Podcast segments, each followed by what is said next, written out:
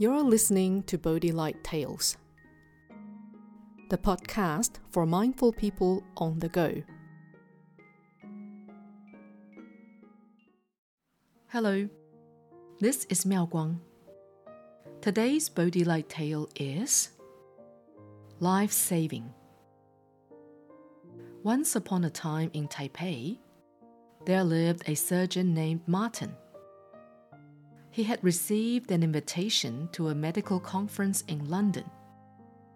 So he booked his ticket, but due to the peak season, had to transit via Hong Kong International Airport. As a frequent flyer and a gold status member, the airline had reserved his preferred seat for him. On the day of his flight, Martin had made arrangements with his friend to have a quick catch up before his flight. However, his friend waited for over an hour at Taipei International Airport, yet Martin was nowhere to be found. As time inched closer to boarding time, Martin's friend became anxious and thought it unusual for Martin to not show up without a phone call. He tried calling Martin several times, but there was no answer. What had happened was, on the way to the airport, Martin was caught in a traffic jam due to a terrible accident. As Martin's car passed the scene of the accident, he saw that the driver, a lady, was bleeding severely. Martin then asked the taxi driver to stop the car. He exited the vehicle and informed the police officers. I'm a doctor. Please let me help. At that moment, catching his flight was no longer important to him. All he could think of was how to save the young lady's life. He quickly grabbed a clean cloth and did what he could to stop the bleeding. Soon the ambulance arrived. However, as her condition was quite unstable, Martin felt he couldn't just leave his patient in her current state, and so decided to accompany her in the ambulance to the hospital and handle the surgery himself. Once the surgical operation was finished, Martin quickly called his friend to apologize and explain what happened. Afterward, he booked himself on the next available flight.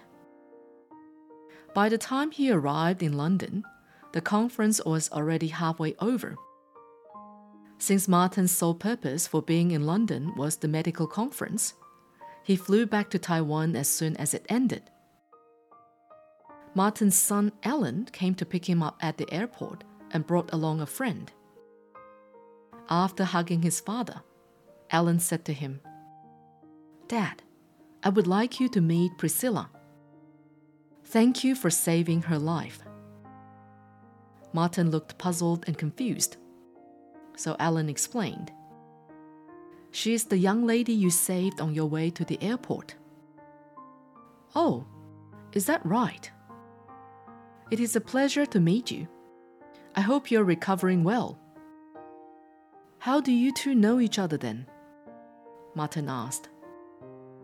Alan continued. We have been dating for over a year now. Sorry I never introduced her to you. It is because Priscilla's father does not approve of our relationship. He cannot accept his daughter marrying the son of a doctor. Because not long ago, Priscilla's mother fell ill and was treated by an experienced doctor. However, despite the doctor's best efforts, her mother died. Priscilla's father is still overwhelmed with grief whenever he hears about doctors. However, on the day of Priscilla's accident, it was a matter of life and death, and a doctor saved her life. Your decision to save her had prevented her from becoming paralyzed. I just did what any doctor would do. Martin replied and then turned to Priscilla. I'm sorry to hear about your loss. How's your father? My father is very glad that he still has me. That's why I want to thank you. Because of you, my father has overcome his grief and mindset about doctors. He realized that not all doctors are bad. My mother may have lost her life due to a doctor, but it was a doctor who saved mine. My father has even given his blessings to us. I can never thank you enough. If you had not stopped to help, I perhaps would not even be here today. Priscilla said with tears streaming down her cheeks. Extremely touched, Martin hugged Priscilla and said, All I could think about was to save a life. Who would have thought that the person would be my future daughter in law? It was just meant to be.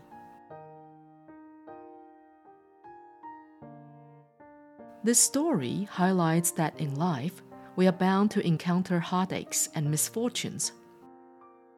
But if we lose hope, feel trapped in misery, or turn selfish, we blind ourselves to good causes and conditions. As a result, we miss out on good outcomes unhoped for. Consider Martin's act of goodness. Though he helped Priscilla out of his resolve as a doctor, he helped his own son and future daughter in law. Furthermore, Priscilla's father was able to change his perception of doctors due to the kindness shown to his daughter. If we have a compassionate heart and a mind free from discrimination, we can spread compassion throughout the world. We will act selflessly to help those in need and the ensuing good causes and conditions will bring favorable results. Just as Venerable Master Xing says, to bear good or bad fruit depends on good or bad causes and conditions. Every person is their own gardener. The result of our actions, good or bad, depends on our good or ill will as we are the master of our own will. Our mind is like a field that produces when fertilized. Generosity is like seeds sown that yield a good harvest.